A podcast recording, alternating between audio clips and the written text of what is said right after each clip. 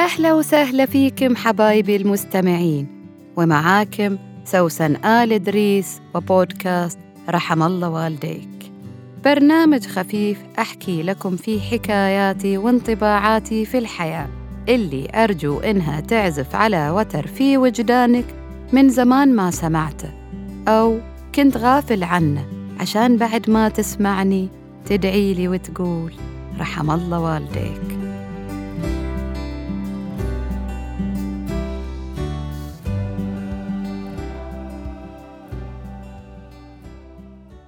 ولدانة ومبسوطة بوليدها. تجي ليها ثقيلة الطينة وتقول مبروك مولودك. ما قلتي لي.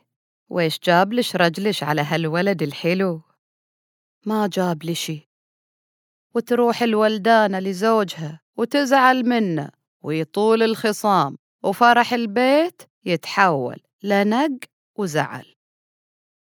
بنيتوا بيتكم. وفرحانين إنه صار لكم عشكم الجميل. يجوا ثقال الطينة يتفرجوا وتبتدي الاقتراحات.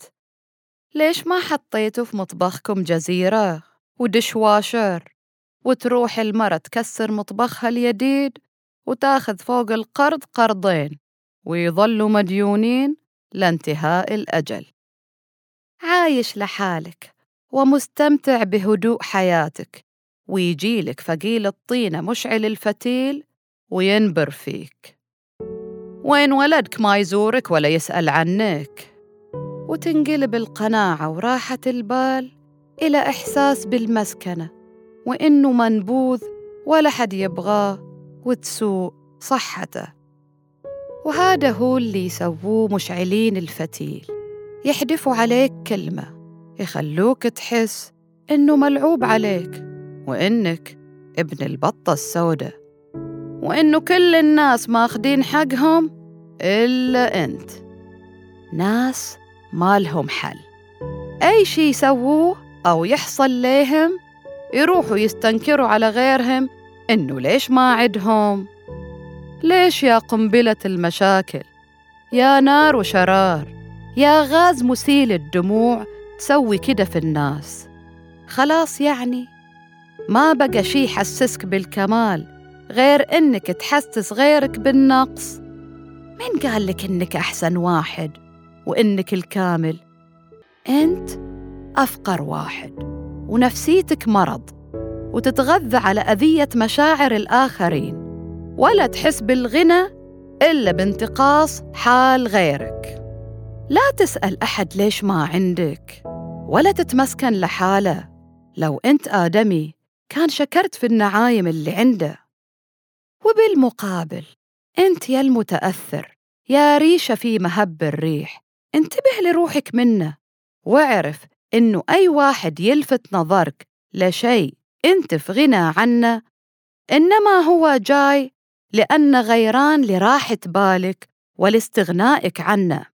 مو لازم في مطبخك جزيرة يا مدام عشان تكتمل سعادتك. ولا لازم ولدك يزورك كل يوم عشان يثبت إنك غالي عنده. ولا لازم زوجك يجيب لك هدية على المولود بسبب إنه دي عادة ما تعود عليها أصلاً. ترى أرزاقنا مختلفة وقناعاتنا مختلفة وكل واحد سعيه على حسب قناعاته.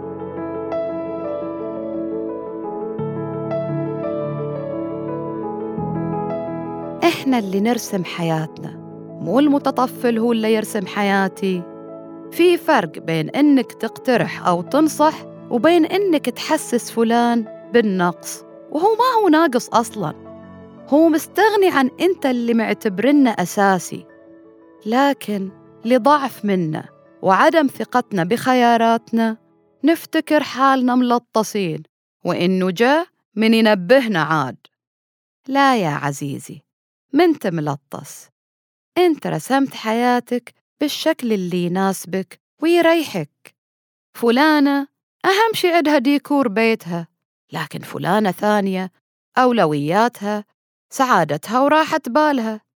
فأنت يا أم جزيرة خلك على أهدافك واتركي غيرك ترى عنده أهداف ثانية.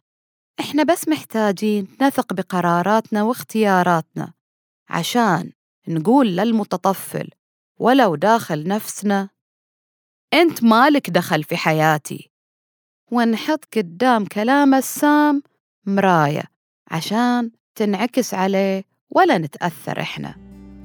ونقول لكل من كان واثق في خياراته ولا سمح للمتطفلين بإفساد حياته؟ رحم الله والديك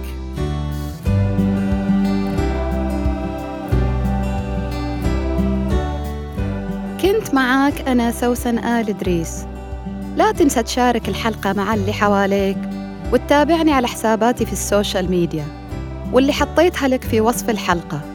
الحين أقدر أقول لك أتمنى لك يوم جميل ورحم الله والديك.